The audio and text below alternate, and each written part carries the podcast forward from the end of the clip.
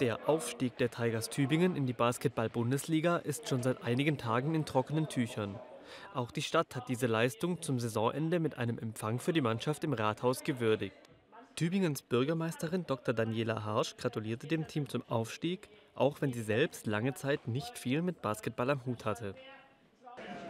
Ich freue mich einfach über die Spiele in Tübingen. Die Stimmung war super. Ich muss ehrlich sagen, ich bin selber Handballerin. Ähm, was auch wahrscheinlich eher ein Größenthema ist und nicht Basketballerin. Das heißt, zu Beginn meiner Amtszeit musste ich mich schon erstmal mit den ganzen Regeln auseinandersetzen, aber jetzt bin ich auch schon lang genug im Amt, um ähm, sehr tief im Basketballthema zu sein. Danach durften sich die Spieler der Reihe nach stellvertretend für das gesamte Team in das Goldene Buch der Stadt eintragen. Dass die Tigers am Ende nur Vizemeister in der zweiten Liga wurden, spielte angesichts des Aufstiegs nur eine untergeordnete Rolle.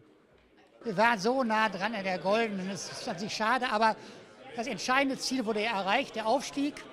Und da sind wir gerade dabei, natürlich auch zu schauen, wie können wir unseren Kader noch verstärken, ohne möglichst viele zu verlieren.